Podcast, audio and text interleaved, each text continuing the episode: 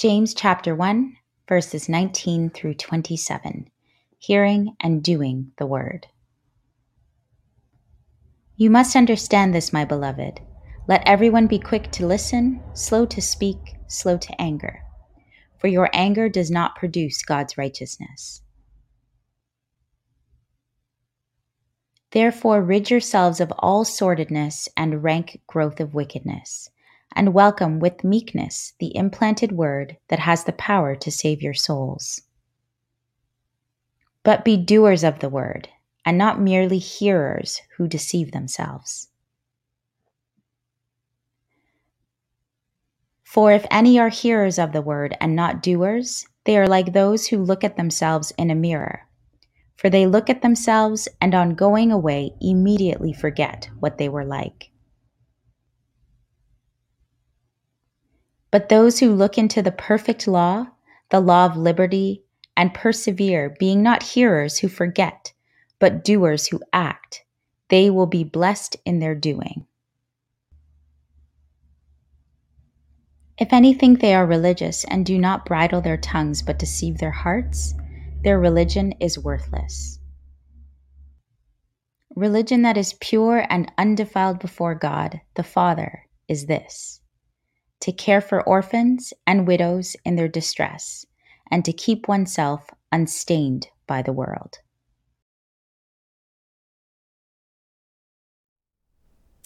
Welcome uh, to Weston Park Baptist Church this first Sunday of February And uh, we are picking up in the book of James.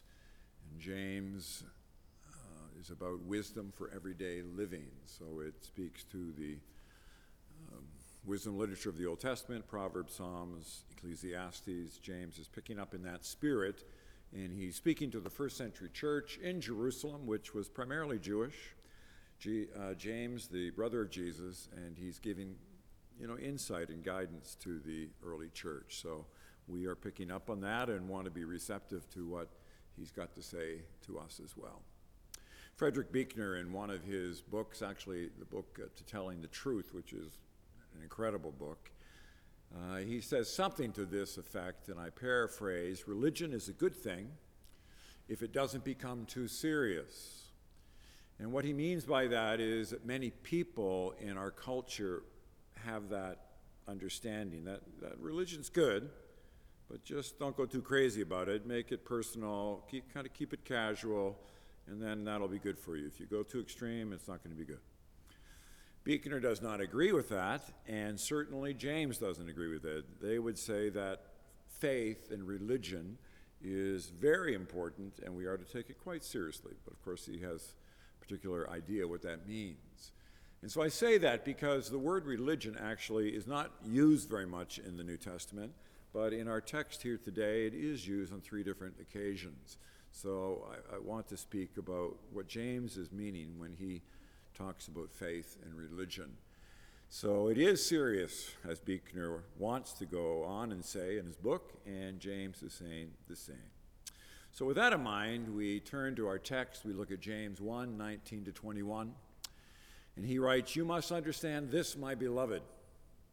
Let everyone be quick to listen slow to speak, slow to anger, for your anger does not produce God's righteousness. Therefore, rid yourselves of all sordidness and rank growth of wickedness, and welcome with meekness the implanted word that has the power to save your souls. So that's where James begins. And he's saying, listen to what the scriptures are saying, what the Spirit is saying and particularly to pay attention. Pay attention to your life, and particularly here, pay attention to your speech. So we are to be, to be quick to listen, slow to speak, and slow to become angry. In the Middle Ages, there was a virtue that was talked about, and it was called docility. We don't use that language too much anymore, but to engage in docility was to be teachable to have a heart that is open and a will that is receptive to what our other people are thinking and saying so that you can learn from them. And then you form your opinions based on that. So to be docile in terms of that virtue was to be teachable. And James is taking that on. We are to uh, be slow to speak and be quick to learn from others, to be teachable. That's, that's where James is going, rather than being angry and reacting. And so, whenever we just simply react, eh, typically, you know, we're just kind of going all over the place. We're not really being very intentional. We're just reacting. And James is saying that will get you in trouble. If you live your life by anger, then you'll be reacting, punching things in, in a sense, but it, it, it won't lead you to righteousness and to wisdom. So, to have a teachable heart and not engage in this kind of reactive spirit. A few weeks back, we saw in the States the, the mob violence in the uh, American Senate. And I, I, think we all looked on that with, with horror, really, just like, wow, how does that even happen? In the, in the middle of Washington, this kind of angry spirit in the crowd just kind of going crazy. But well, that's the spirit of reacting. Just re- act out. And James is saying, no, we, we're not to live our lives that way. So we have to be careful. Anger was considered one of the passions, and a passion that can get us into trouble. Hence, be slow to speak, slow to get angry, quick to listen. This is where James is going. Having said that, he then gives us this twofold imperative, which is, which is quite interesting. And the first one is to take off, get rid of attitudes and actions that distort your love. Uh, we see that in uh, verse 21. Therefore, rid yourselves of all sordidness and rank growth of wickedness. That's the first imperative. Take, take it off. And, it, and that verb is used for taking off clothes. Just take off old, dirty clothes. Get rid of that. Get rid of that wickedness, that badness. Greek word there is kakia. Interesting, in a lot of languages, uh, kakia will, will go to human excrement, some form of excrement. Take off the kakia, get rid of that stuff. That's what we're to do. Take off whatever kind of sordidness we might have in our, in our lives, take it off, and instead put on, he says, welcome, welcome the Word of God, the implanted Word that has the power to save your souls. It's a, it's a very strong statement. Souls is psyche there. The implanted Word has the ability to do something really rich in your life, my life. Ultimately, to save our souls, James is saying. So receive the wisdom of God and take off that which gets in the way and put on the implanted word, the implanted word of God that will enrich our lives, strengthen our lives, guide our lives. Hence, that's our invitation. So, the implanted word of God, well, what is that for us today? The implanted word comes to us in the scriptures. And certainly the Spirit of Christ. Christ is the Word of God, and the Scriptures are the written Word of God, and being receptive to both Christ and the Scriptures, we are then receiving the implanted Word of God. And so here we are in 2021. A great discipline for us throughout this year is to, to really engage this implanted Word, to be reading the Word, so that the Spirit can speak to us and encourage us and work in our interior lives in a way that leads to abundance in life. So be attentive to the work of God. Be attentive to this implanted word, putting off evil, putting on goodness. That's where James is beginning. In one of Nouwen's books, he talks about we often walk around with a garbage can on top of our heads and we just put in all the crap of the world. And we all can do this in different ways. And rather than that, we are to engage in a way that we are really thoughtful and intentional in terms of what we allow in, what we do with our lives, what we do with our minds. So that's where James begins. Put off and welcome God's word, number one. He then goes on and says, But be doers of the word and not merely hearers who deceive themselves. But those who look into the perfect law, the law of liberty, and persevere, being not hearers who forget, but doers who act, they will be blessed in their doing. So, what does this receiving the implanted word look like? Well, it means, first of all, James says, to be a hearer and a doer of the word. Hearing and doing. It's interesting that at the end of the Sermon on the Mount, James' brother Jesus uses the story of building on rock and not building on sand. And the way that story goes, and this is the very end of the Sermon on the Mount, so the sermon is building this massive teaching by Christ. He ends with this little story. Don't build on sand, because when you build on sand, it is like you are hearing God's word, but you're not doing it. You're hearing, but not doing. But when we build on the rock, it's like someone who hears and does. So Jesus ends the Sermon on the Mount with this story be hearers and doers. And he guides us that way and enjoins us in this movement because it's so easy to hear and then not do. We hear, but we don't do it. We don't put it into action. Jesus says, no, no, no. If you're going to follow me, it's about hearing and doing. There's another verse and story uh, with Jesus in the Gospels where he has just given a wonderful teaching and a woman from the crowd yells out and says, May your mom, the woman who bore you, be blessed. And Jesus' response in that situation is, No, the one who hears and does the word of God, that person is blessed. Now, we know Jesus loved his mom, Mary, but he's making a point here again. We are to be hearers and we are to be doers. It's a deeper kind of listening. That's where James is going. And when we do that, it's like looking into the perfect law, the word of liberty. Note that in verse 25, where Jesus says, But those who look into the perfect law, the law of liberty, and persevere, being not hearers who forget, but doers who act, they will be blessed in their doing. So again, hearing and doing.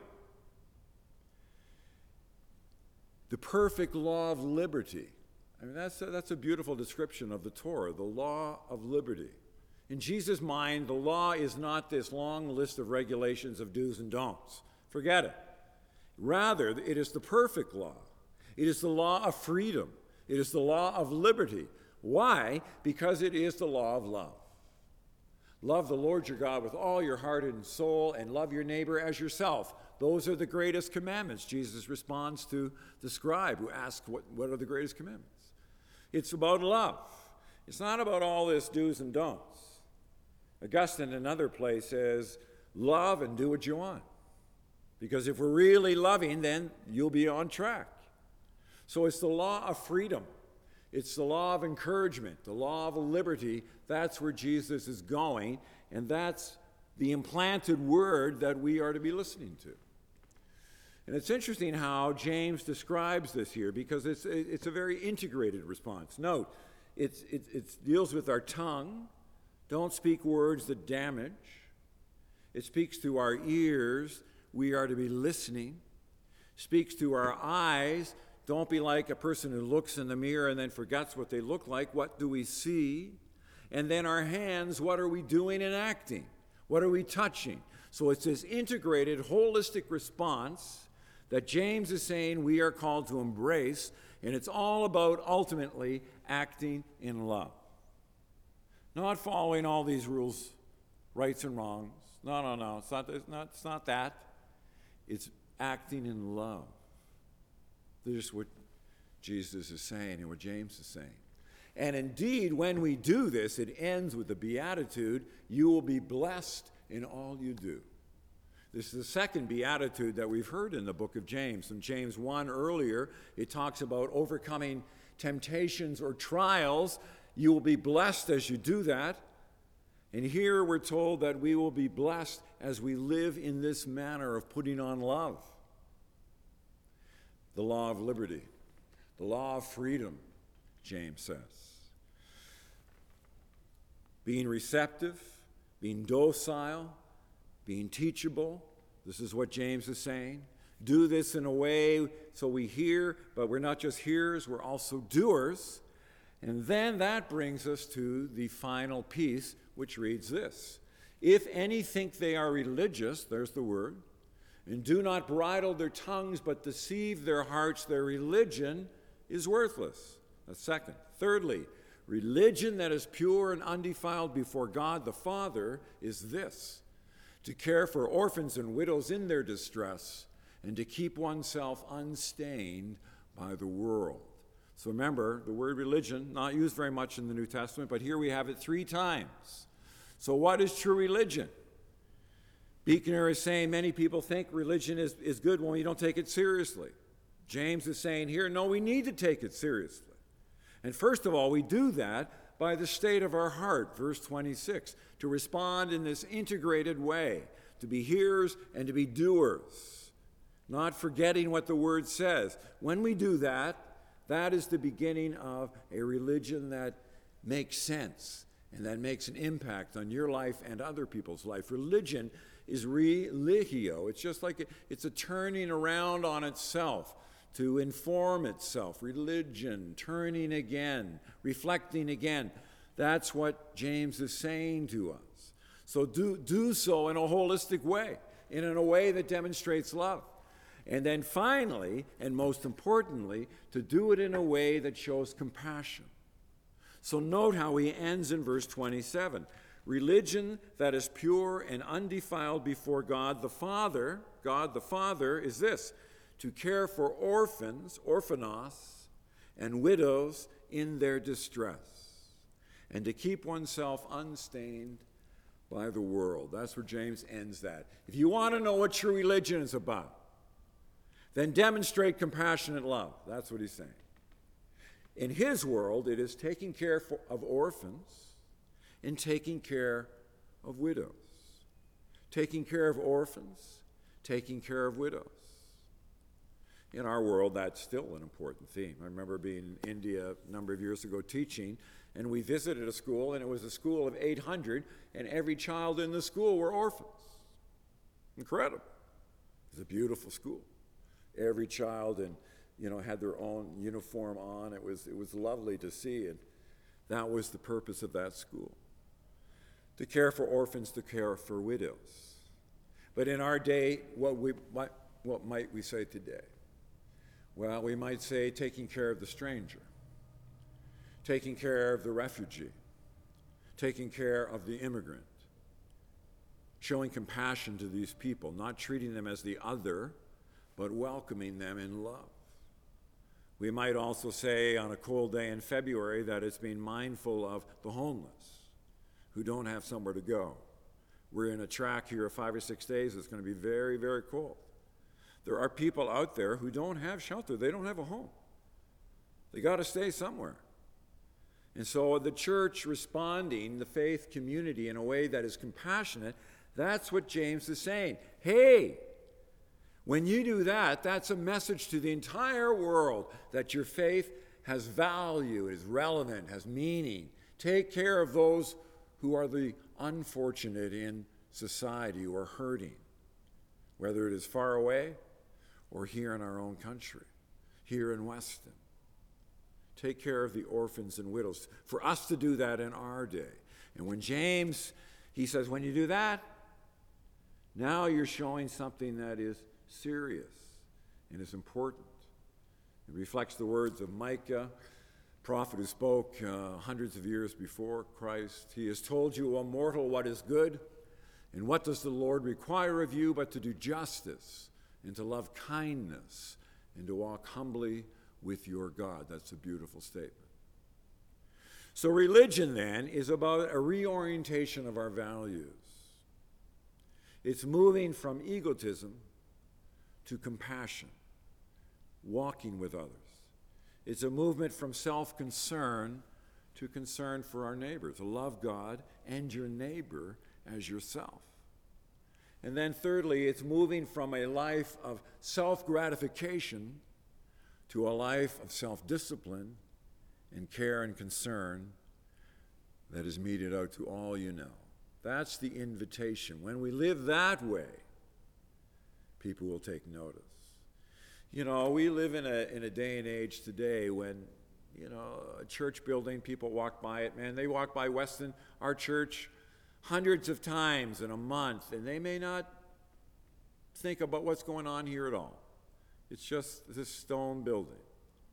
And in our world, church can come across just like a fortress, something that isn't really very relevant.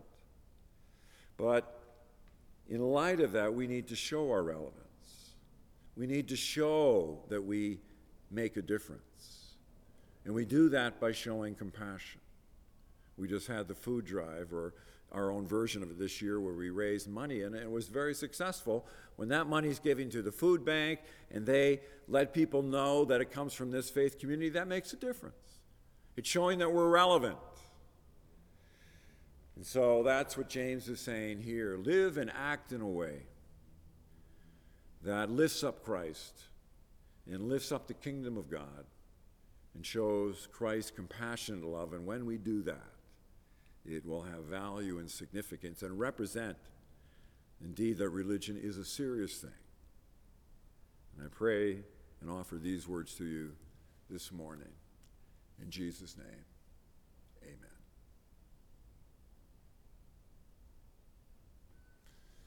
amen.